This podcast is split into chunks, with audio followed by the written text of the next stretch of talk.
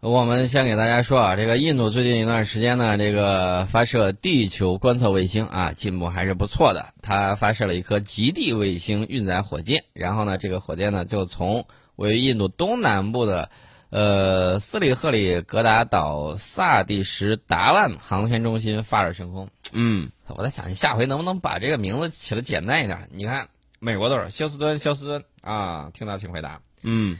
呃，然后咱们这儿好说呀，这个东风观测正常啊，然后这个哪哪哪观测正 常，啊，红外观测正常。一到他那儿，他说这你你怎么说？说简单点说，达万航天中心这还好，一报地名啊，斯里赫里格达岛，啥？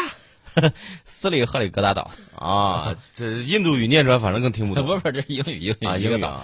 然后再再说这是萨蒂什达万航天中心，也也算简单吧。那么，在十五分钟之后，这颗火箭呢就把一颗重达六百一十五公斤的卫星释放到预定轨道上去。那么，这颗卫星呢具有高保真的地球观测能力，主要用于农业、林业和灾害监测等领域。它配备了专门的这个合成孔径雷达，能够在白天、黑夜以及阴天的条件之下呢拍摄地球照片。啊，这是印度的一个进步。另外呢，我们要提一个很关键一个东西，嗯啊，什么东西呢？就是我们刚才提到人工可控核聚变。最近呢，我们的环流器二号 A 啊，就是中国环流器二号 A，、嗯我们的人造太阳聚变实验装置高清全景大图对外公布了。那么大家可能会问啊，人造太阳跟我们生活有什么关系？对，先说什么叫人造太阳？人造太阳技术就是我经常心心念念的提到的人工可控核聚变。不是家里取暖的小太阳。不是小太阳，不是那个小太阳啊。我们都知道这个链式反应啊，嗯链式反应，我们现在人工可控。它人工可控的时候，它就是什么？它就是这个反应堆核反应堆。不可控的时候，就是一次性把能量释放出来，那就是原子弹。氢弹呢，大家知道是聚变原理，它的这个能量呢比较巨大。我们看一下这个原子弹，当时这个第一颗原子弹当量也就一两万吨。嗯啊，但是第一颗氢弹的这个威力可不是那么小，第第一颗氢弹的威力直接上百万吨级了啊！咱们爆炸的第一颗氢弹，那直接就飙到几百万吨，几百万吨级 TNT 当量，嗯，所以说这个能量是非常巨大的，呃，这个能量这么巨大，但是人不能控制它，目前来说不是不能控制，的所。以现在它没有办法为人们所用。嗯呃，我们再看给我们地球以及太阳系带来源源不断能量的辐，也就是辐射的这个嗯太阳，它其实就是一个巨大的核聚变反应堆啊。核聚变是把两个较轻的这个原子核结合成结合形成一个较重的核，然后呢，以及一个很轻的核或者是粒子的一种核反应。那么在此过程之中呢，核聚变反应把一部分反应物的质量转化成了能量。呃，大家可能会说怎么转变呢？那你看爱因斯坦的那个智能方程式就知道了。那么人造太阳呢，就是仿照太阳的核聚变原理，打算为人类提供取之不尽、用之不竭的能源。那么在技术分类上，人造太阳属于可控核聚变，由人工控制核聚变的能量输出过程，确保能量输出大小能够满足人类对能量的动态需求。那么我们先说这个为什么这个铀啊？大家说这个核裂变也可以啊。目前地球上的铀储量只能供人类大概使用一百年，嗯一百年。呃，即便我们有更新的技术，比如说从那种类似于那个核矿渣、核废石的那个里头，还能够再有效利用百分之九十多。我曾经给大家讲过这个新闻。那么即便如此，那你使用量随着人对能源的这个增加，它的这个铀铀的储量还是比较少的，相对而言。那么核聚变的这个原料刀，它在海水里头，嗯啊，不是小片刀的刀啊，是切刀川气字旁啊啊，切刀川的那个刀。刀呢，它在海水中含量非常高，一升海水中所含的刀，经过核聚变之后，就可以提供相当于三百升汽油燃烧之后释放的能量啊！一升海水里头提的刀，就相当于三百升汽油嗯啊！这个能量是很巨大的。那么目前海水中的这个刀储量，如果用于人工可控核聚变，能用多长时间呢？啊，比地球的年龄要大多了。地球现在四十六亿岁，大概嗯是个数量。那么如果这个刀用于核聚变，大概能用一百亿到两百亿年嗯，一百多亿年啊，一百一千亿到两千亿年。啊！你说一千亿年之前这个地球是什么样子啊？还没有地球，对，四十六亿年前就没有地球，基本上就是取之不尽。你地球的寿命还没有那么长的，现在对呀，一千亿到两千亿年，这个时间是非常长的。嗯，呃，这个人造太阳的优势是非常明显的。核裂变反应会产生放射性物质，但是核聚变反应是由氢的同位素啊氘和氚聚合成较重的原子核氦。嗯，这个稳定的氦气不仅不是污染气体，反而是一种可以用用于工业生产的清洁气体。呃，此外呢，这个核裂变的燃料是铀啊。刚才我们提到铀的储量只能够供世界用一百年。那么这个氘，它在这个海水的里面的含量就非常的高。那么现在大家可能会问啊，你说这么多，中国的人工可控核聚变到底到了哪一步？现在我们到哪一步？我们可以看一下以往的新闻，就是去年呢，我们现在温度已经到了这个一亿度，就是等离子体的这个温度到了一亿度以上，然后这个时间可控制的这个时间已经最起码是过了一分钟是没有问题的，嗯啊，过了好几分钟了，所以说这个也很关键。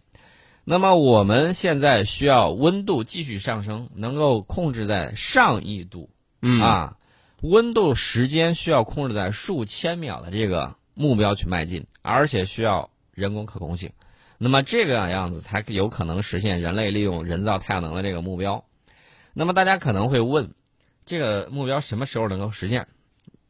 你问我我也不知道，因为什么呢？因为这个科学家也不好预测。有人说可能二零五零年左右啊，也有人说啊可能很快就实现，也有可能是什么呢？到这个世纪末都不能实现，但是这个是目标，大家一定要去看《三体》里面，这个刘慈欣在那个里头讲的，那个核聚变发动机的那个飞机呃飞船，它效果就很好。我们流浪地球的时候不是烧石头吗？呃，那个是另外一种情况，我们讲的是《三体》，不讲那个流浪地球。《三体》里头讲的这个时候啊，用大量的这种精力，因为他担心看不到人工可控核聚变发动机的这种啊制作成功。所以说呢，把大量的精力用到了这个裂变发动机，那结果呢就耗费了大量的资源，到最后，当我们的对手打出了二向箔的时候，不好意思，逃不出去。嗯啊，那个裂变发动机没有一个成功的，只有这个聚变发动机实现了这个，在它打过来二向箔的时候，在这个三维世界迅速二维化的时候，它逃出了这个诅咒，然后跑了出去。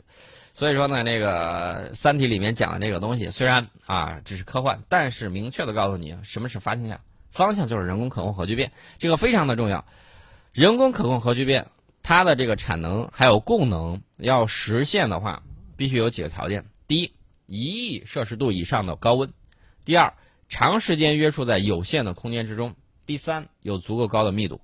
在高密度的条件之下，当等离子体温度达到一亿摄氏度以上。就可以使数目可观的粒子具备有足够动能克服原子核之间的斥力，而实现核聚变反应，从而产生可观的聚变能。嗯啊，所以说这个是未来发展的这种方向。那么你想要达到这一步怎么办呢？我觉得任正非总裁他讲的非常好，他说要重视基础教育啊，再穷也要对未来投资。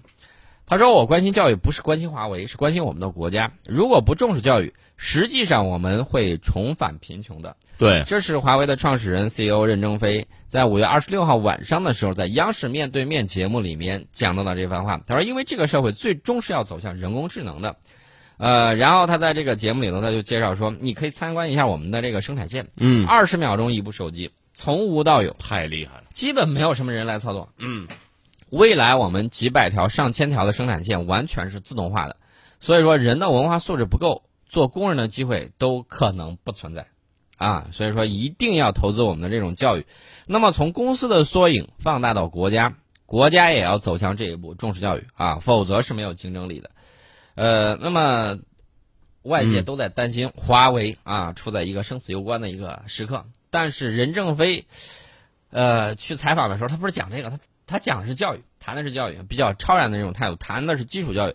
他说：“第一，我从来没有觉得我们会死亡，我们已经做了两万枚金牌奖章，上面的题词是‘不死的华为’啊。为什么呢？我们梳理了我们存在的问题，哪些问题去掉，哪些问题加强，胜利一定是属于我们的。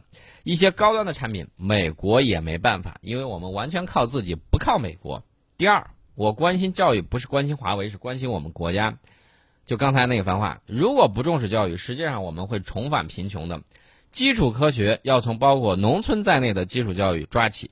当国家在新的创新领域去搏击，争取国家新的前途和命运，这才是未来。嗯，我觉得这个确确实振聋发聩。然后呢，又说到了这个海思，他说海思本来就是英雄，只是此前没有让他们张扬。搞研发的还是要踏踏实实干活。现在海思有大量的基础理论，这要归功于他们的战略研究院。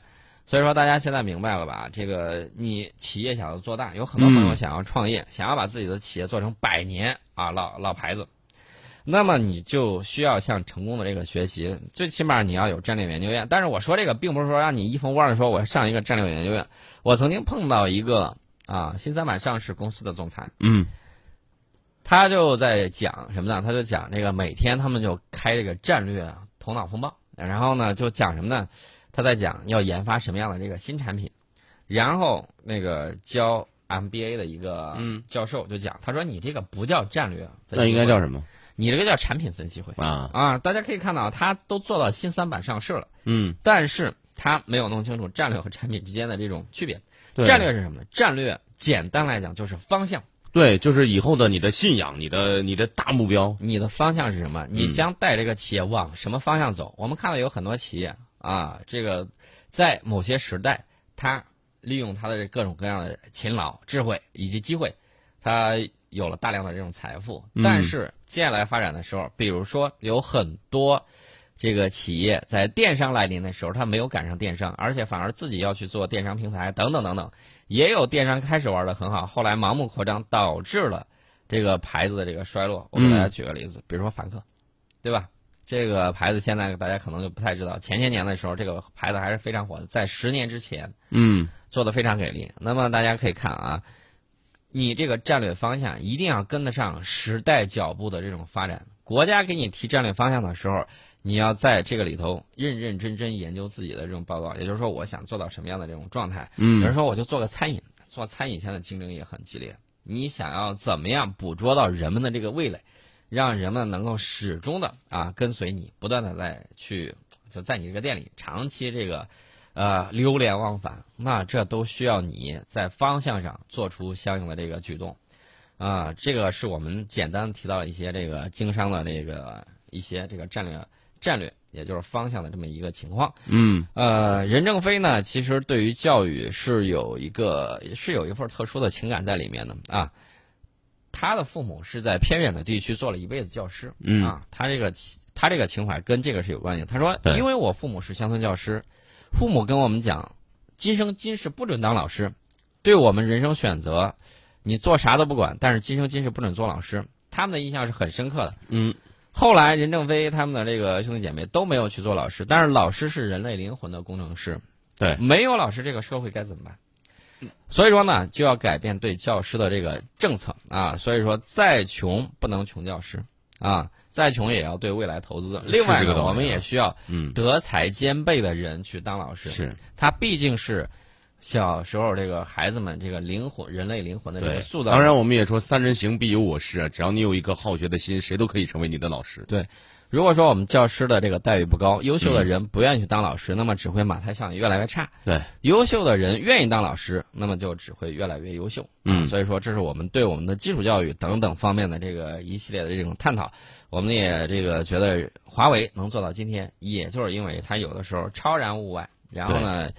瞄准的更多的是根本对，发现任正非老爷子最近的这个答记者问啊，这个采访是圈了五好多好多粉啊。他那两万字那个报告，我反复看了三遍，真的是厉害啊！怪不得人家能看三遍。嗯，有人说我看了五遍，然后还做了笔记。其实我觉得这就是一个作为一个企业家和一个商人的区别。对，这就是区别。那么我们再说一下这个美国啊，最近不满意俄罗斯和欧洲的商业合作，又挥舞起了制裁大棒。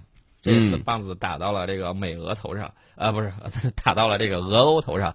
另外呢，这个这两天特朗普正在日本进行访问，这个大家也都看到相关的这个报道，我们就不多说了啊。对，这是相关的这个情况。我是觉现在越觉得越来越觉得这个问题浮出水面了，就是很多潜在的问题浮出水面了，已经越来越透明化了。对，其实，在俄罗斯以及德国等欧洲合作方看来啊，嗯，这个。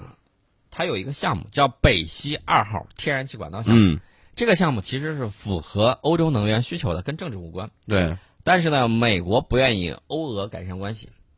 你一改善关系，你俩结合起来还有我说话的地儿吗？嗯，有一个武力值超高啊，跟我虽然比我差一点吧，但是也很难掰。嗯，呃，还有一个有钱啊，这个你俩结合起来，我还怎么去啊 当这个离岸平衡手是吧？嗯这是他的这个想法。